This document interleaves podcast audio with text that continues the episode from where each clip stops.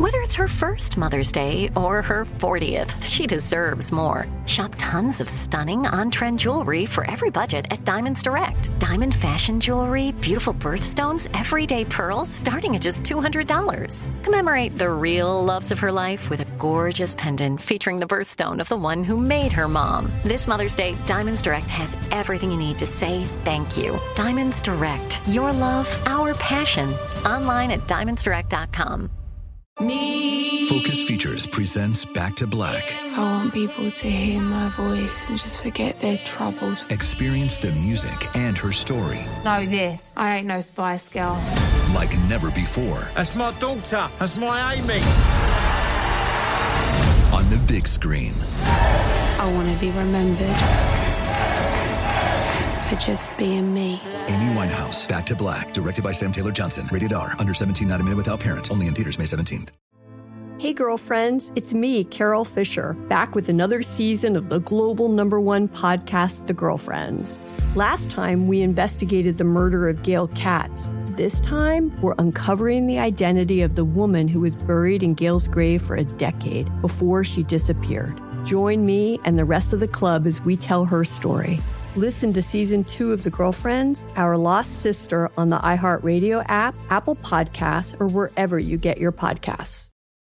So the story was based on vaguely in her experience. It was about a young woman, an American there in the Cuban Revolution. She's there to witness it. She gets involved in it. She meets people who are involved in it. Mm-hmm. So I wrote right. a screenplay in which you see the Cuban Revolution from this young woman's eyes. And it's a good uh, idea. It was a fabulous idea. I thought. I don't know how good the screenplay was, but I did my best. And the note I got back was we were hoping for something more like Dirty Dancing. oh, wow. This is Hello, Isaac, my podcast about the idea of success and how failure affects it. I'm Isaac Mizrahi, and in this episode, I talk to writer, humorist, and host of NPR's Wait, Wait, Don't Tell Me, Peter Sagal. Hello, Isaac. Uh, it's Peter Sagal, and I just want to say that one of the things I've carried with me through my life is that when we met in person back in 2006, even though you are an icon of high fashion, you were dressed in the same kind of schmata that I wear every day. And it's just kept me going as I've continued to buy my clothes at Target and Costco. So I'm looking forward to seeing you again and getting that same fashion validation. Peter Sagal is one of those people that I really, really relate to, only because I think he's so good on his feet. I noticed that in the show he does, Wait, Wait, Don't Tell Me, that I've been listening to forever. He is really, really just witty. And I want to talk to him about what it means to be witty and funny, and if there's any difference and how it all comes together for him on that show. Because it is literally one of the great institutions in this country, and he is just beloved in my book. So let's get started.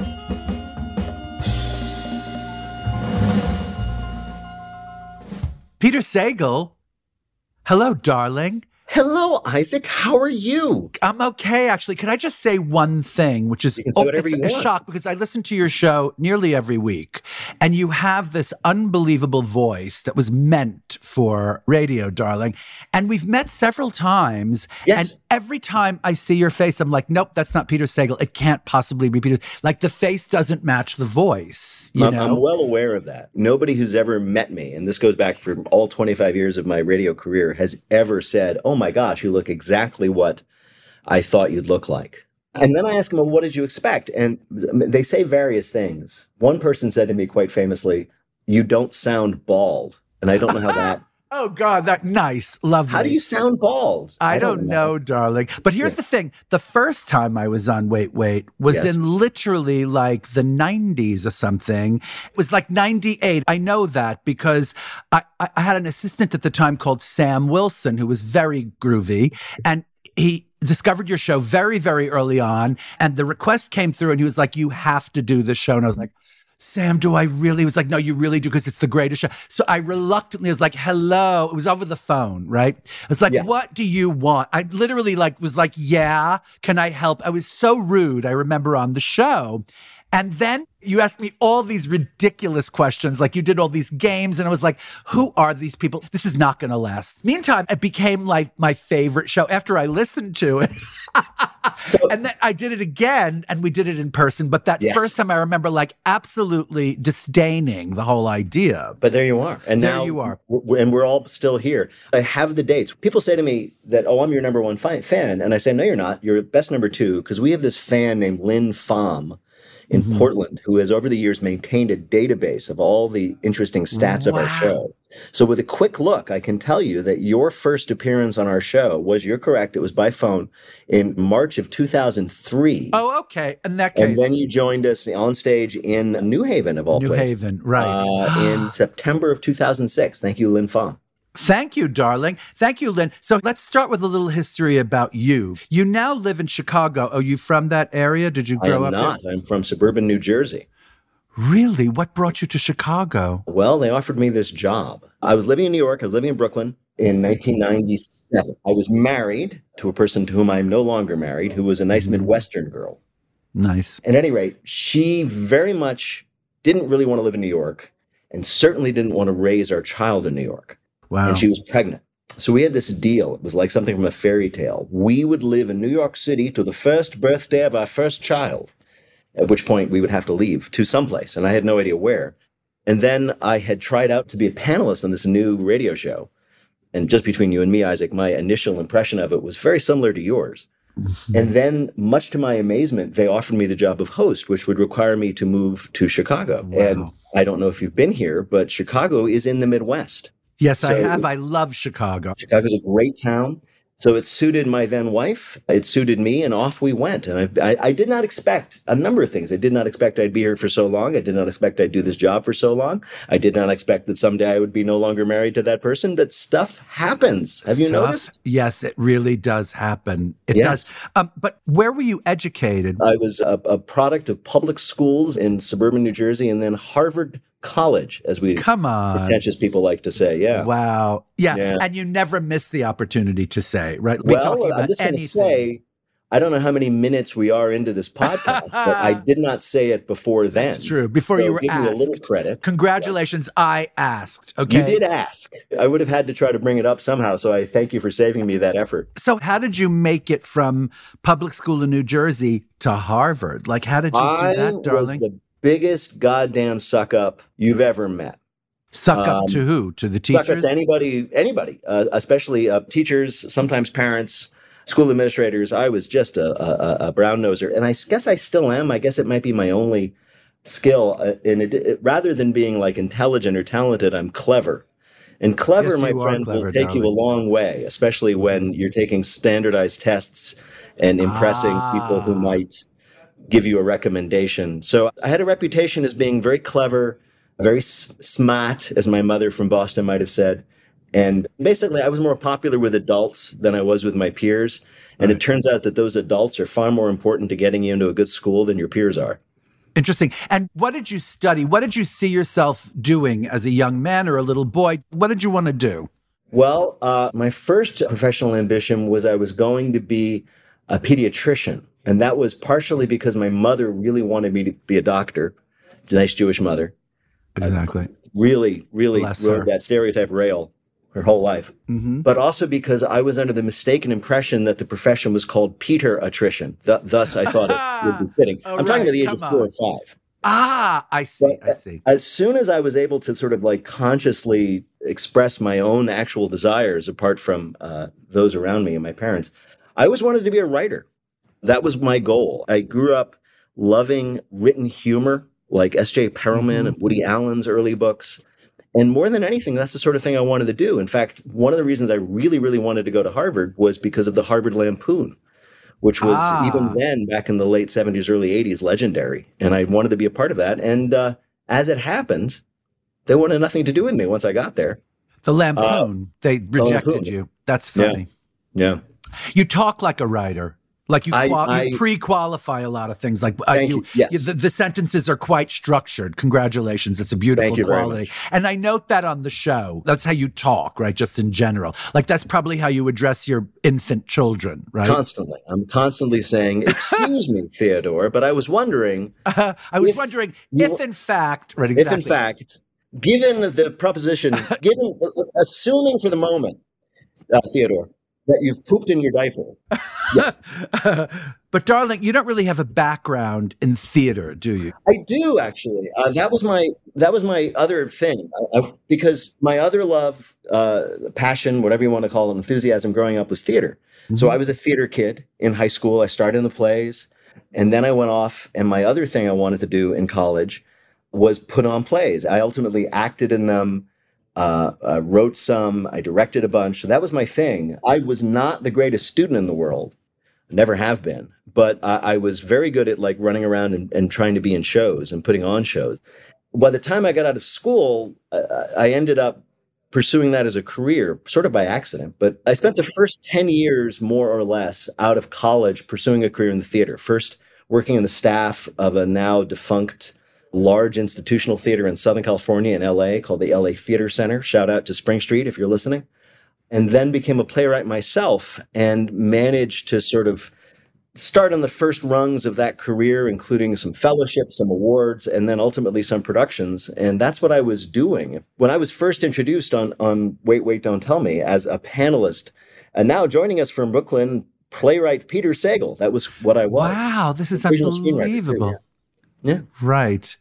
Well, we know that you actually wrote Dirty Dancing too, or Dirty Dancing. Is it No, without the G? me. I am the second story credit on Dirty Dancing 2, Havana Nights. Havana Nights. Okay, well, that's a big credit, darling. That's well, a big you credit. know, I got the poster. I got to go to the premiere. I got to insult Patrick Swayze without meaning to. It was a big time. Did you go to Havana to research this? or- I, I didn't. I imagined that this would be to me, this movie, what say Chinatown was to Robert Towne. It would put me on the map as an Right. A-list screenwriter. Well, this is what happened. So I had written a few plays, and one of them got, came to the attention of a producer you might have heard of or even met named Lawrence Bender, who was very Right. well known at the time for being Quentin Tarantino's producer. yes. Uh, he produced Reservoir Dogs and Pulp Fiction, and he wanted to do a movie with me, having read my play. And we kicked about some ideas, and we came up with a story based on the autobiography, or at least the life story of a dear friend of his, a dancer and choreographer named JoAnn Jansen.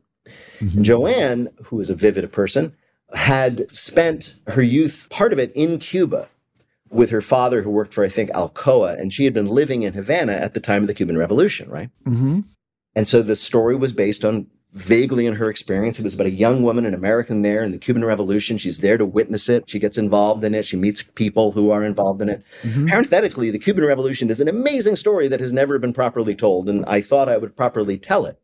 So I tried. And I wrote a screenplay in which you see the Cuban Revolution from this young woman's eyes. And It's a good uh, idea. it was a fabulous idea. I thought. I don't know how good the screenplay was, but I did my best. And the note I got back was we were hoping for something more like Dirty Dancing. oh, wow. God, that's great. I don't know how I missed that to begin with, but I- I did. And at which point, in retrospect, I should have said, well, you know, that's not me. I'm not the guy for that. But, you know, it was my first job in Hollywood. I wanted to do a good job. I wanted to be a mm-hmm. trooper. So I kept at it. And every draft I did, trying to make it more like Dirty Dancing, i.e., a romance between boy, girl, and music, Right. it got worse because I was not then, nor am I now, a 16 year old girl. Darling, I'm going to recommend a book in case you haven't read it that you Please. must, must read. It's Joan Didion and John Gregory Dunne's experience writing, I don't know, some movie for Michelle Pfeiffer and Robert Redford. It's called Monster. And it is Oh, so oh, I've heard about this. incredibly funny and wonderful. It's like you hand in one thing and they're like, well, we were thinking, can it be a more like Dirty Dance? I mean, it- it is just one of the funniest books in the world, a la what you're talking about right now. Right. And the thing about you as a person on the show, and I'm guessing as a writer, because I never read anything that you wrote, but I, I think you're extremely witty and you're extremely funny.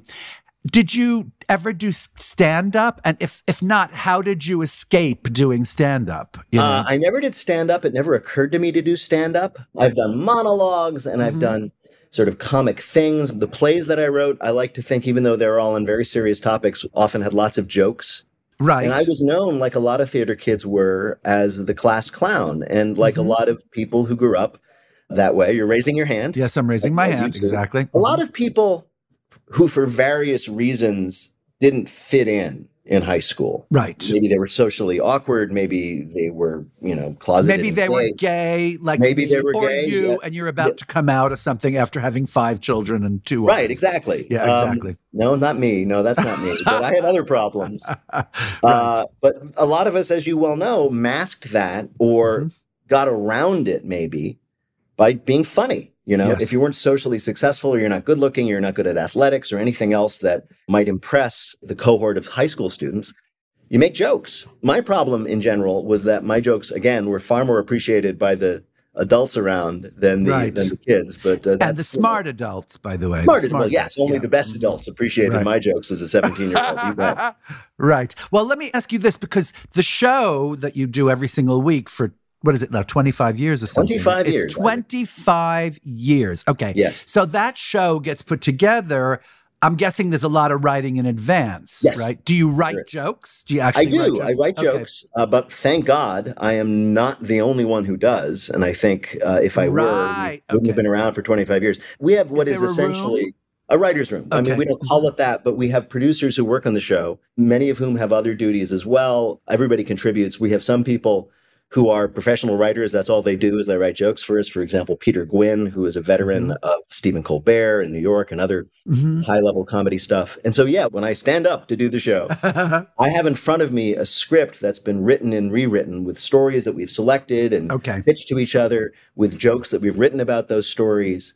And I absolutely contribute to it. Sometimes uh, it'll be my jokes, sometimes it's my edits of other people's jokes. And I had to get used to this because this wasn't what I was used to as a writer. I felt very strongly about credit. It was really weird for me at first to perform other people's jokes and get a laugh. Right. And I felt right. bad. Mhm. I, I remember- understand, darling. I understand. Yeah, I was like, well, no, I, I'm glad you enjoyed that. And eventually I realized, no, no, just take the applause. They right, think it's you. exactly, Why argue with darling, darling. That's what's called show business. That's what's called show business. Exactly. You know, But how much of it happens on the spot? a- a lot of it happens on the spot, and the show is designed that way. Our gimmick, if you will, is spontaneity. And as George Burns said about sincerity, if you can fake that, you've got it made. Mhm. So, in the space, if you will, of comedy of, of satire, you've got people like Stephen Colbert who are both brilliant and have amazing staffs of writers. You've got, say, John Oliver, who's got you know just an incredible staff of producers who create those very funny, lengthy packages that he does. That's become his hallmark. That's amazing. I am incredibly impressed. We don't have the money to do that. They have enormous staffs. We have a staff of maybe seven people in a good week. That's Um, a lot of people writing jokes because here's the thing about all these people who have like writing staffs and Yeah. jokes and whatever.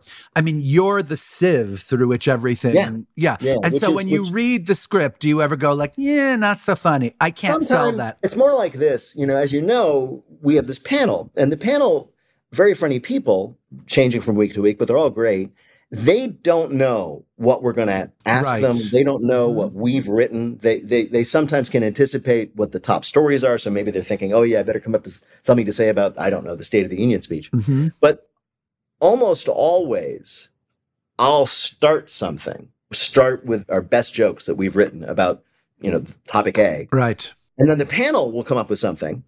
And my job is to follow them, see where they go. You know, Yeah. sometimes uh, I'll encourage them to go further. Sometimes I'll hit the ball back. Mhm. Sometimes we never go back to the written script at all, right? It's Mhm. like, this is much more interesting. And all these amazing jokes that were written with blood and sweat over the course of a week vanish, never to be heard from again. Sometimes I go back to the script and pick it up if Got things it. aren't going in a useful direction. Mhm. And sometimes, I'm almost embarrassed to admit this, sometimes I am able to offer a written joke as if I just thought of it.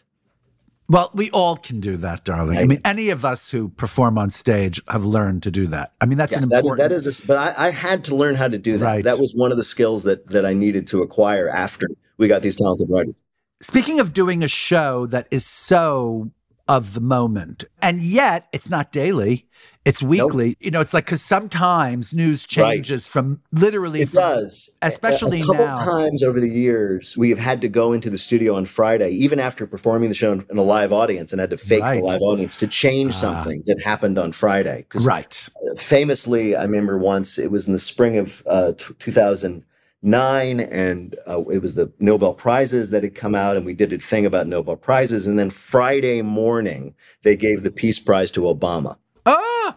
We had done the show in this enormous auditorium in Boston, so we had to fake that echo with effects and we had to reassemble everybody. Wow. It was like doing a reshoot on a, on a, major motion picture. But generally speaking, we have two advantages. One is that most of the stuff we do in the show is not, with the exception of the first couple of stories, is not like absolutely timely, this week's big story. A lot mm-hmm. of it is mm-hmm. just goofy stuff that it can hold, you know. Least the other advantage is we don't really care. We stopped ah, caring during the nice. Trump years because right. I mean, there was just so much crap oh, pouring God. over the transom. Right. My joke was it was like that famous I Love Lucy sketch with the chocolates. It just keeps yes, coming faster and faster and faster, faster right, but it's not chocolate. uh, and so wow. during the Trump administration, our attitude went from, oh my God, we have to anticipate what might happen with the story. We'll record two different things depending on what happens on Friday to wow. after 7.30 Central Time on Thursday, it is no longer our problem. Right. We're going to go home and put our heads under the covers like the rest of you.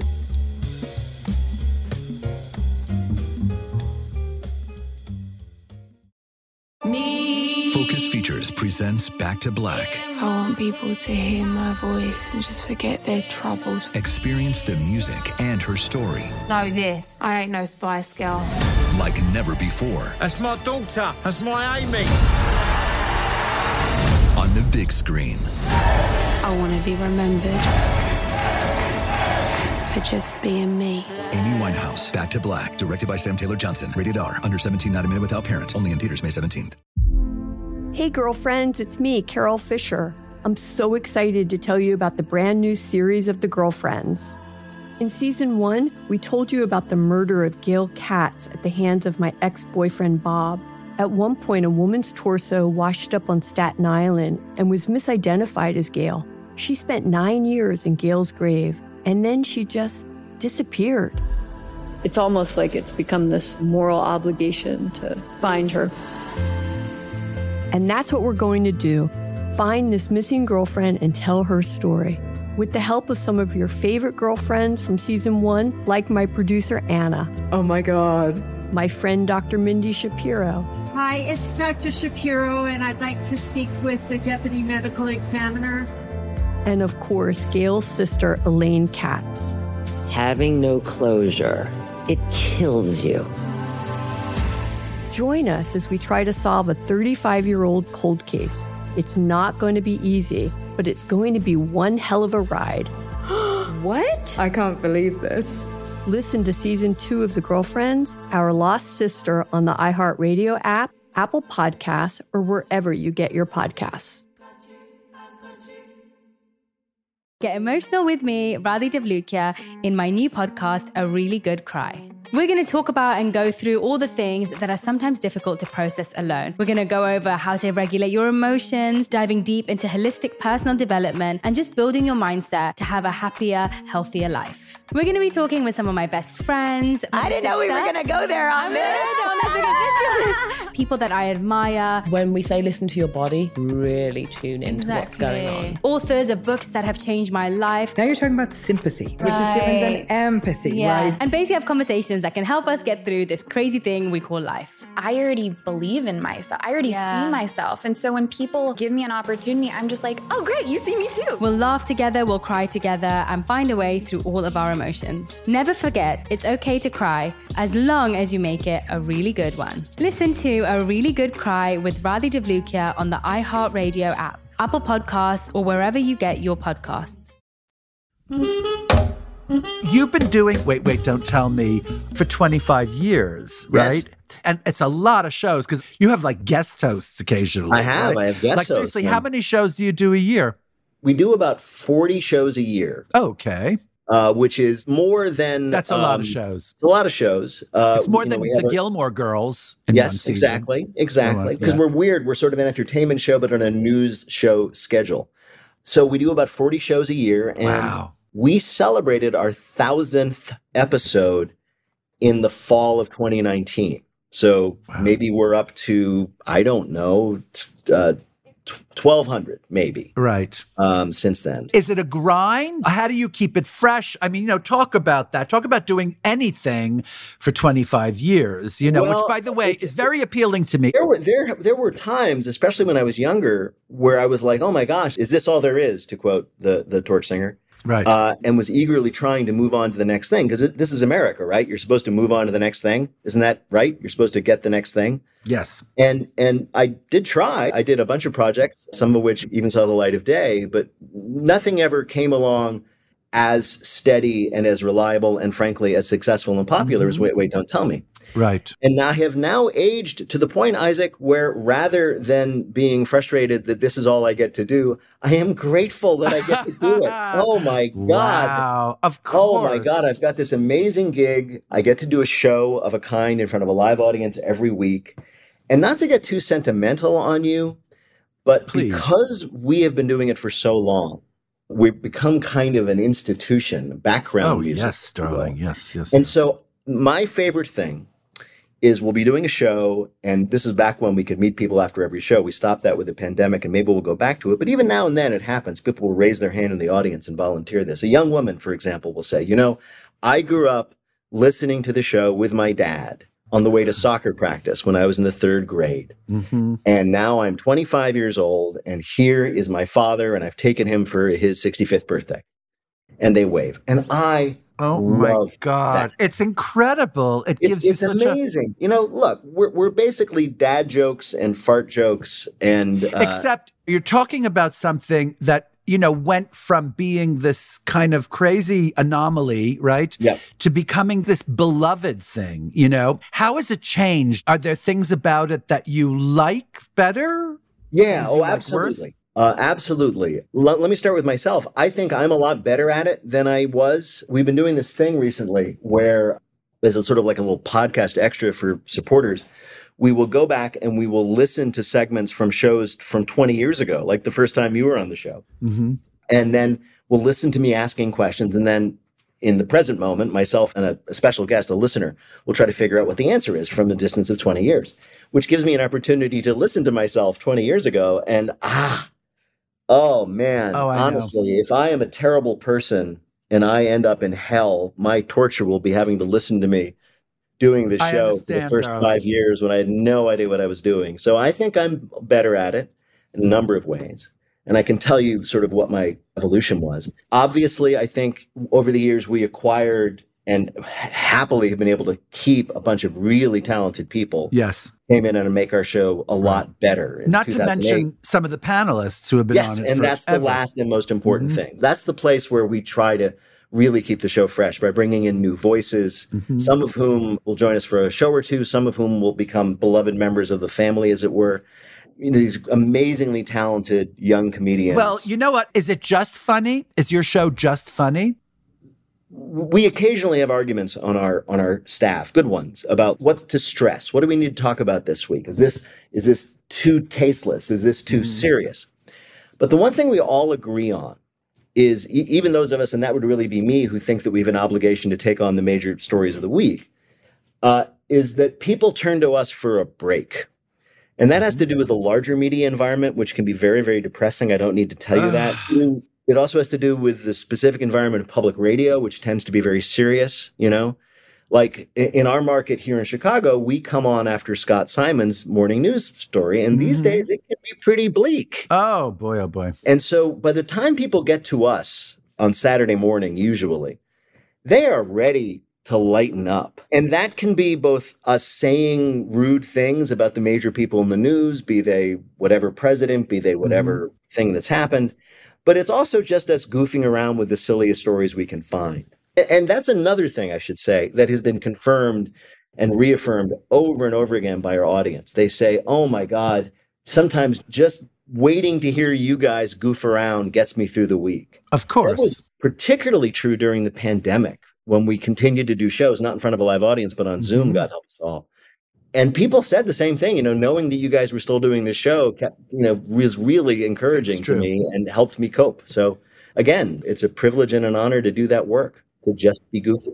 Darling, yep. so go back a minute because you were saying sometimes you have to segue from this really, really heavy duty news into a kind of a light comic show. But I want to talk to you about fatherhood because, oh darling, oh you took that very seriously. Like you've got some kids, darling. You got do. a few I have, kids. I have a lot of them. Strangely, I've lost um, track of some of them. You yeah. have indeed. First of all, what the hell were you thinking? Like, what kind of a person listens to the news and then goes, Yeah, I'm going to procreate. I'm going to have another generation. Tell me a little bit about your kids. First of all, how old are they? My first batch of kid, my, my first uh, production the first run. Brady bunch, the first yeah, Sagal they, bunch. They were born in 1998, 2000, 2003, all girls. And they're out in the world, they're being adults. Mm-hmm. And so, you know, to my credit, things weren't so dire back then. So, right. you know, I uh, guess. Uh, and so, uh, and so I think we can be forgiven. Yeah, I guess so. Yeah. You were like, oh, 9 11, that's fine. 9 11 happened. What can possibly yeah, you know, now? It'll, it'll be yeah. fine. I, I, think our last daughter was born after the invasion of Iraq, okay. but she was conceived before, you know, before it happened. So right. Okay. We, we get a pass on that. The second round has was very unexpected, but very welcome, I should say, in case my kids ever listen to this. Glad you're here. So basically, my incredible good fortune was after my marriage exploded in a pretty bad way. I spent a couple of years in the wilderness as one of those awful divorced men in his 40s. Oh, Lord. Mm-hmm. But I met an, an, astonishingly lovely and kind, and as far as I, my needs went, forgiving young woman named Mara, to whom I am now married. Mm-hmm. And it was obvious to everybody who ever met her even if it wasn't immediately obvious to her, was born to be a mother. Mm-hmm. And so this was something we decided that we wanted to do. And I mean, my feelings about it were, were shall we say, uh, complex. Mm-hmm. Uh, I had done it before. I had children. I had experienced that for good and for bad. She never had, though, and I knew she wanted to. And it felt unfair to say to somebody, Oh, I'd like you to spend the rest of your life with me and also give up this deeply important thing to right, you that you right. And also, you know, I'm older than she is, and it is my mm-hmm. plan to die long before she does. I'm right. working pretty. Nice. I, I very much want her to have somebody around that she can complain about me to knowingly. Right. you know, like, remember when your dad used to do this obnoxious thing? Yeah, mom, that drove me crazy too. That'll remember when that asshole called your father? Right, exactly. Wait a minute. Did you at least make a deal with this woman to go? You know what? You're going to have to do a lot of the heavy lifting because I'm 55. How old are you, darling? I'm 58 now. You're 58. Okay. And when did you have your last kid? My son, uh, Teddy, who I do think will be my last kid in That's both right. ways, uh, was born in January of this year. Uh, right before my 58th birthday. So, like, yeah. basically, like you and Elton John and Alec Baldwin, like there's a exactly club. yes. You meet every week among the so many things we have in common. Um, also, one of the great pleasures of my life, as you can imagine, is whenever an elderly celebrity has a child, I hear about it.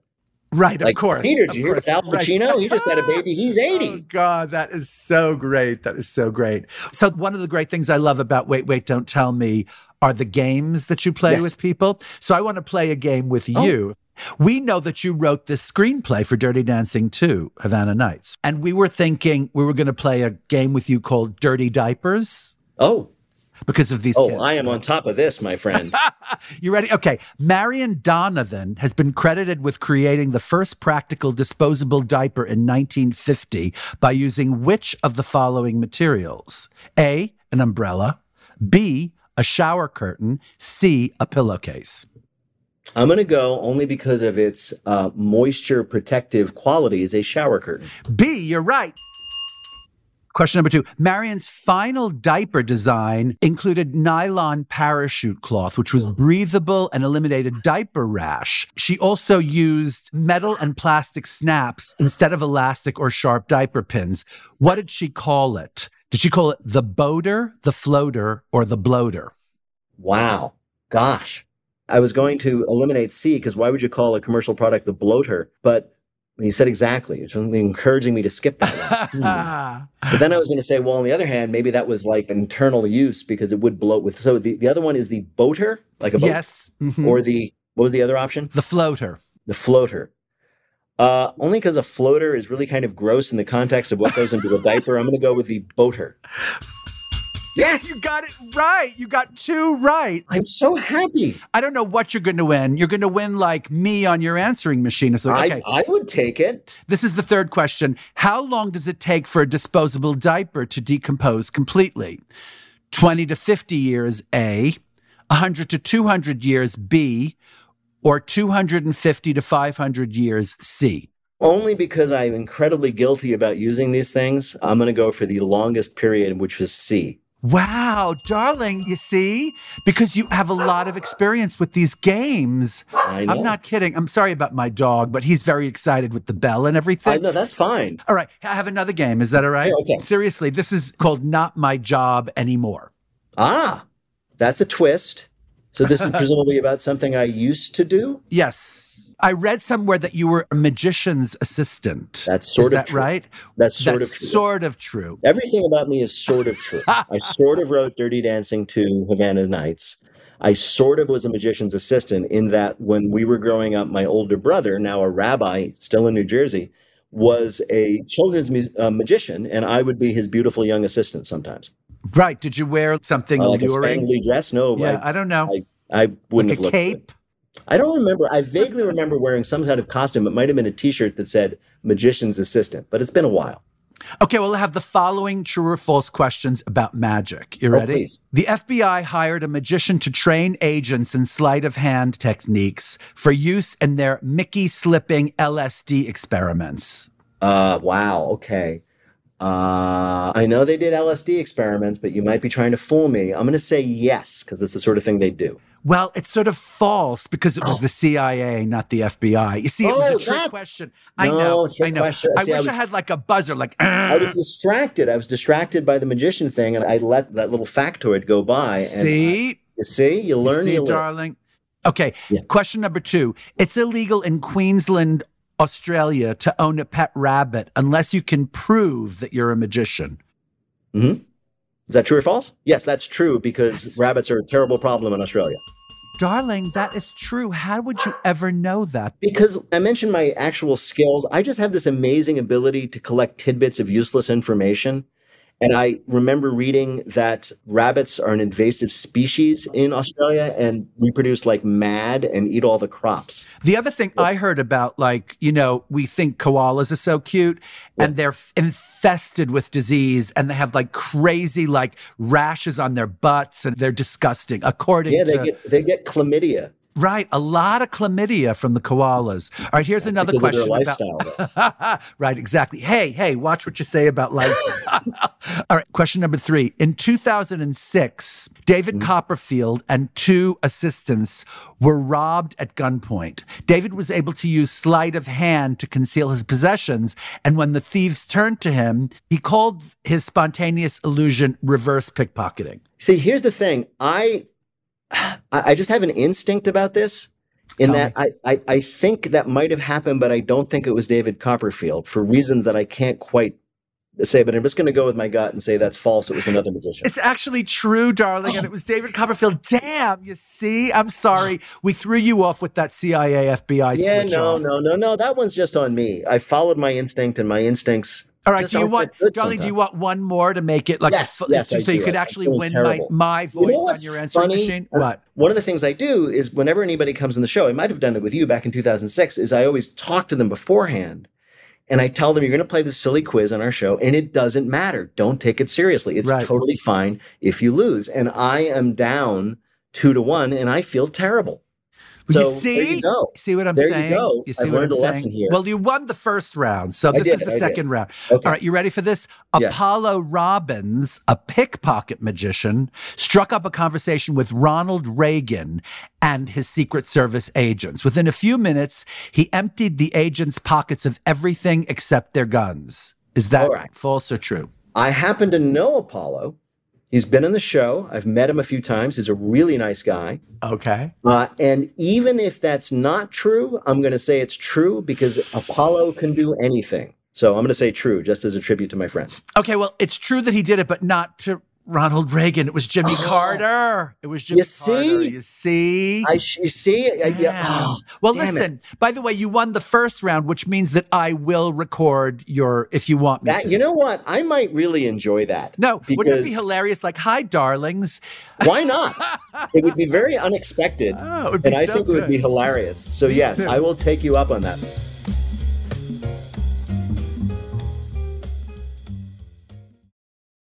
Me. Focus Features presents Back to Black. I want people to hear my voice and just forget their troubles. Experience the music and her story. Know this. I ain't no Spice Girl. Like never before. That's my daughter. That's my Amy.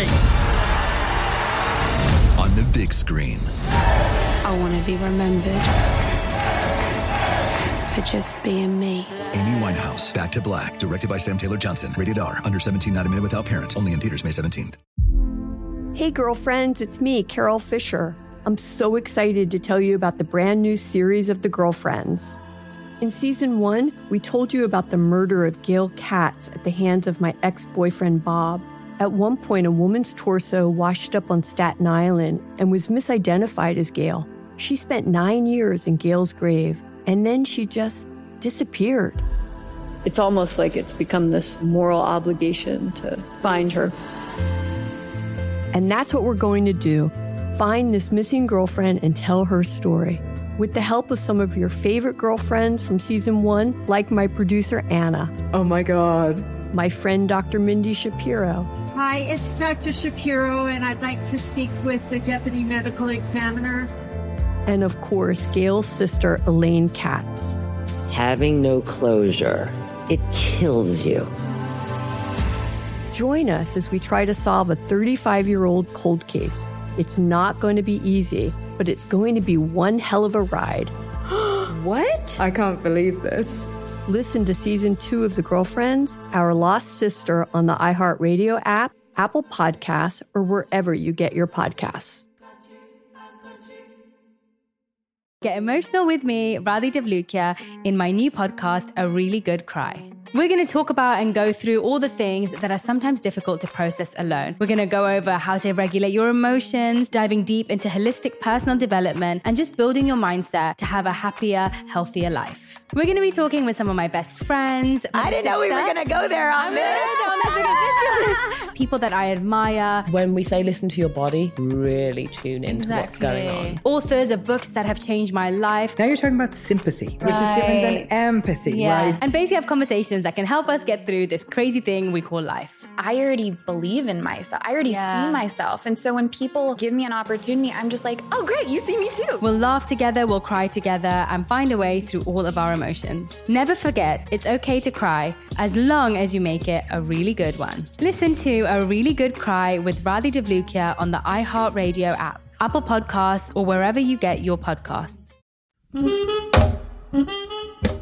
All right. I'm going to ask you now a question that I ask most of the people that I speak to on my podcast, which is about their obituaries, because I am literally obsessed with obituaries. What does your obituary say when you die in about 50 years from now? 50 years. Thank you. I appreciate that. My sons appreciate that. Uh, uh, for many years, I always said it was going to be Peter Sagal who wrote Dirty Dancing Havana Nights without ever meaning to. Right. Um, I think I would have to quote the Times or, or Vanity Fair. To paraphrase what they said, it will say Peter Sagal, who affably told dad jokes on public radio for wow. many years, died today of frustration when he didn't get a quiz correct. You see? Well, I hope not. And that is not why you die. And no. by the way, you know, you said that a little bit earlier about dad jokes. Yes. And I'm not so sure that's what it is because, first of all, a dad joke can be really, really funny. Okay, yes, one. that's true. Okay? And I don't mean to diminish the quality of dad jokes. I am no, a dad. No, no, no, no. Right. So there you go. But I find the show to be so much more than just dad jokes, you know? And I'm wondering, asking for a friend now, how do you become a panelist on that damn show? uh, you, basically, you become a panelist on our show by being generally very funny and sharp. I should say, by the way, that we have had over the years some incredibly funny people, including people who have gone on to astonishingly successful careers, like Keegan Michael Key is a great example. Wow. Mm-hmm. Who have been on mm-hmm. our show and despite their an amazing talent, just couldn't fit in. We were a weird gig. We Yeah. require a bunch of different skills that are not necessarily the kind of skills you need to be a successful comedian or anything in this world. They're just particular to our show. So Mm-hmm. yeah, you have to know a lot about the news. You have to be quick. You have to be at the at the same time willing to grab the spotlight. You have to play well with others. You have to get along with Paula Poundstone. You have to get along with That's Paula Poundstone. Although Exactly. that, I, yeah, I don't know if you've ever met Paula. That's not hard. She no, is she's amazingly nice amazing. person. Absolutely agree. You have to go out of your way to not get along. exactly. All right. Well, is there something you want to promote on the podcast? I will say that I do have a book that is in print that came out a few years ago called The Incomplete Book of Running that I'm proud of and people tell me they enjoyed. So I recommend that from your local independent bookseller or library.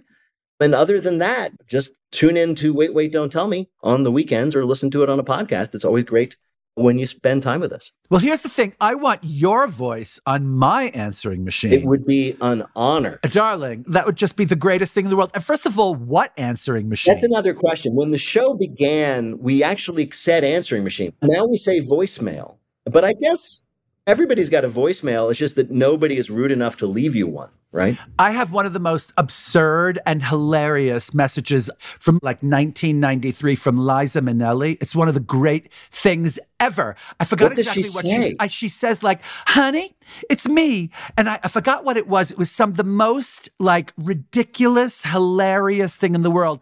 Uh, Isaac, can I ask you a question? Sure. You're an eclectic fellow, and I might make a guess as to what the lead of your obituary might be, but what do you want it to be? I think I, oh boy, well, you know what? The more I ask people that question, the more they go, Oh, I want to just be remembered for being a good person. You know, you're talking to like someone so incredibly accomplished, so incredibly like career oriented. They're going, I want to be known as a good dad or a good mom. Right. Yeah. And I go like, are we living in the same planet? You know, Darling, I, I used to have like a recurring nightmare that I would be on the phone with my shrink and my mother at the same time, going, You cannot let them publish this obituary. It's not going to happen. This cannot be. And so I'm not exactly sure. Here's the thing I don't want it to be about fashion or clothing. That's all I know. That's I know. that's a, that's a big ask for you, Isaac. No, I want it to be like third paragraph in. Oh, by the way, What? And it, you know, I'm just I'm just imagining what your obituary would say. And in addition to his extraordinary humanitarianism and sexual prowess, he also designed clothes. No, darling, no, no. But why not? I mean, clothing I was your don't first love. It's how you first became well known, and you're very, very You're good right. at it. You're right. You're absolutely right. You're absolutely right. And I will say that that idea of being remembered as a good person, that's become more and more important to me as I've gotten older. I, I too read obituaries. And what I look for when I read those obituaries is I look for the people about whom other people have really good things to say, you know? Yeah. I mean, I remember of, of just two random examples. There was an obituary recently of a very wealthy man. He made his money, I think, with duty free shops. Mm-hmm. And he gave all his money away, all Yeah, of it. He that's did right. it anonymously. That was incredible. I read that a bit. And I also remember, and this is a, uh, you know, obviously a kind of outlier of an example, but I remember reading the obituary of Rush Limbaugh, and was all about his career and how influential he was, Yeah. and, and his hands and all these things, and Mm, wow. and nobody had a goddamn nice thing to say about him. Nobody said, "Oh yeah, the Rush I knew, the, he was such a great friend." right. Oh, his dinner parties were wonderful. You always knew if you're going to Rush's house, you'd have. Nobody said anything like that. Well, by the way, did you read the obituary the other day about the chicken lady? Did you see that? no, one? who was the? Oh, wait a minute. Yes, the, The, the, chicken, woman who the chicken activist, the chicken Yes. rights lady, the chicken rights. I- that was yeah. amazing. I thought that's my obituary. Actually, I do have one final, final, final right, question. right. I hope you have one second to I do answer. for you, Isaac Bubala. Is there some kind of a failure in your life that Oh, you God. remember? Uh yeah. I mean, there's been a lot, uh, but but the one thing that that uh, stays with me, and I also should say that this is a little bit of what my book is about, was my divorce because I grew up. My parents had a very happy marriage. It lasted for 63 years until my mother died just two years ago.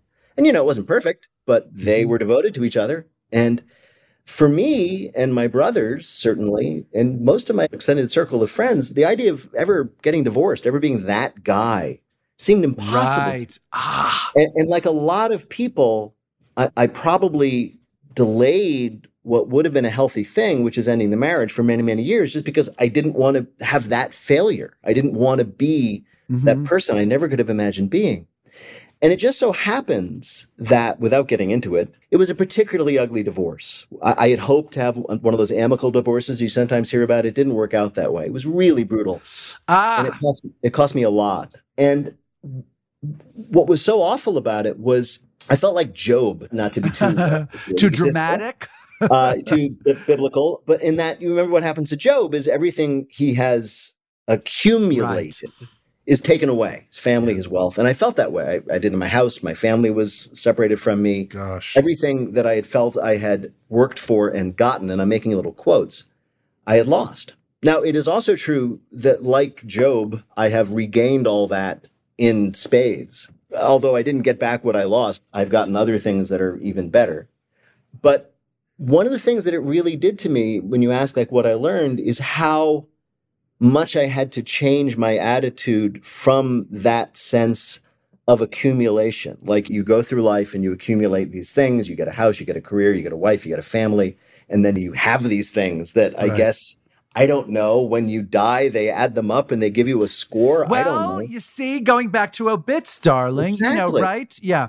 And I kind of learned to put that feeling aside of both accumulation, gain, and loss, and to try to live my ah, life in wow. a different way about being far more in the moment and far more about appreciating what I had rather than what I could get and right. other things as well. This is a really, really good lesson for us. Also, so. by the way, you're totally a good looking guy. You're sort of like the Stanley Tucci of the Jews or something like that. Did you Thank have you. like a hard time meeting your second wife? Or did it um, just happen? It, it, kind of just happened in, in, the sense. I mean, I'm very lucky in that be, when I became divorced, I had a public profile, so it was a little easier for me to mm-hmm. meet people to date. But it turns out that I think this is true that my wife had actually been to see my show you know, long before she met me. Oh, ooh, and, and as far it. as I know, she wasn't that crazy about it. But I will tell you the story because you are a showman. And the brief version is this I met my wife because I was asked to be the special guest star in a show here in Chicago that was a parody of a Christmas Carol and other Christmas specials, including the old Andy Williams style specials mm-hmm. with "Oh, who's at the door?" And every night they had a celebrity guest. And in mm-hmm. Chicago, I count as a celebrity, so I got to do it. And the night before, they had had a person who will go unnamed who was terrible, and they gave scores. The stage manager and cast gave scores to all their guests, one to five stars, de- depending on how lovely they were to work with. And she got zero stars, this person. Jeez. I showed up the next night, and because I had been in the theater, impressed the stage manager with the fact that I knew that stage left was stage left. I knew not to touch props. And then when somebody said to me, five minutes, Mr. Sagal, I knew to say thank you five. And right. so in comparison to the terrible person who had been on before, and thanks to my background in the theater, I am now happily married. I married the stage manager. Ah, I was waiting for that. That's yes, the I payoff. Got yes, it. Okay. So she just liked you. I was going to say, how many stars did you get, darling? I got but... five stars. Because, well, again, I think I, I, looked good compared to my immediate predecessor, but you know, I scored some points, and everything then thereafter came from that. So everybody learn your stage etiquette. Absolutely. Stage left is I left know. from the perspective of the performer, Got not it, the audience. That's exactly. right. Right. Okay. Nice. Don't touch the props. Don't touch the costumes. Don't touch the costumes. Don't touch the props. God, never mess around. No. Don't improvise. No. know your lines. No, know your exactly. cue. Mm-hmm. And the appropriate response when someone tells you what the time is before your performance they say 10 minutes, you say thank, Thank you, you, 10. 10. You're indicating you just heard that Yes, and you right. know it. That's right. Okay? Learn that and you will end up as happy as I am. Well, darling, that is incredible inv- advice to leave our listeners with. I think so. You are an amazing, amazing podcast guest. Thank you so much, Peter Isaac, Sagal. you are a delight You're- in every way. And You're a I am just so thrilled to know that you're out there listening. It's very exciting to me. all the time, constantly.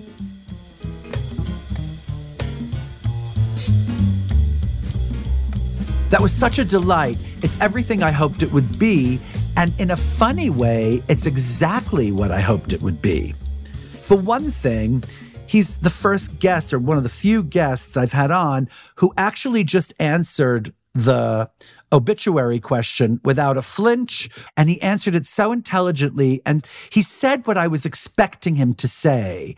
And then he asked me the question, and what I said to him was something he wasn't expecting. And I guess that's why I ask that question on every single podcast because what people expect my obituary to be and what I really want it to be about are not the same at all. In his case, I was just thrilled and delighted that Peter understands what that show has become in this country and who he has become in this country as a kind of like an icon and a beloved weekly character in our lives. Anyway, I had a lot of fun between everything that Peter said and playing the games and pretending to be Peter Sagal in some ways. And I'm glad you got a chance to hear it. Thank you so much for listening.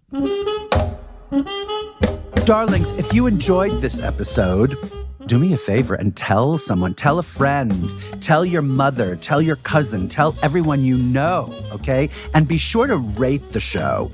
I love rating stuff. Go on and rate and review the show on Apple Podcasts so more people can hear about it. It makes such a gigantic difference, and like it takes a second. So go on and do it.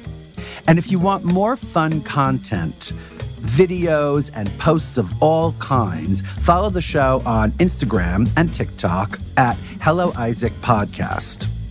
And by the way, check me out on Instagram and TikTok at I am Isaac Mizrahi. This is Isaac Mizrahi. Thank you. I love you. And I never thought I'd say this, but goodbye, Isaac.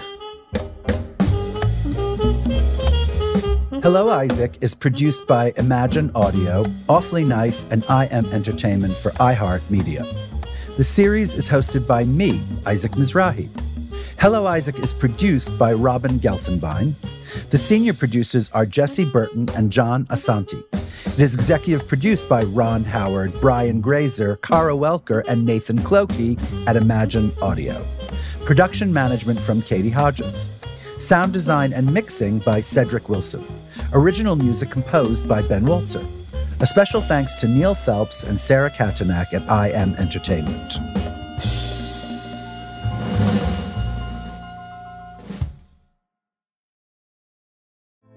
Hey, girlfriends, it's me, Carol Fisher, back with another season of the global number one podcast, The Girlfriends. Last time, we investigated the murder of Gail Katz. This time, we're uncovering the identity of the woman who was buried in Gail's grave for a decade before she disappeared. Join me and the rest of the club as we tell her story. Listen to season two of The Girlfriends, Our Lost Sister on the iHeartRadio app, Apple Podcasts, or wherever you get your podcasts. Get emotional with me, Radhi Devlukia, in my new podcast, A Really Good Cry. We're going to be talking with some of my best friends. I didn't know we were going to go there on this. People that I admire. When we say listen to your body, really tune into exactly. what's going on. Authors of books that have changed my life. Now you're talking about sympathy, which is different than empathy, yeah. right? Never forget, it's okay to cry as long as you make it a really good one. Listen to A Really Good Cry with Radhi Devlukia on the iHeartRadio app. Apple Podcasts, or wherever you get your podcasts. Welcome to season nine of Next Question with me, Katie Couric. I've got some big news to share with you in our season premiere featuring the one and only Kris Jenner. Oh my gosh, congratulations. That is very, very exciting. And that's just the beginning. We'll also be joined by podcast host Jay Shetty, Hillary Clinton, Renee Fleming, Liz Cheney, and many more. So come on in, take a break from the incessant negativity for a weekly dose of fascinating conversations. Some of them, I promise, will actually put you in a good mood. Listen to Next Question with me, Katie Couric, on the iHeartRadio app, Apple Podcasts, or wherever you get your podcasts.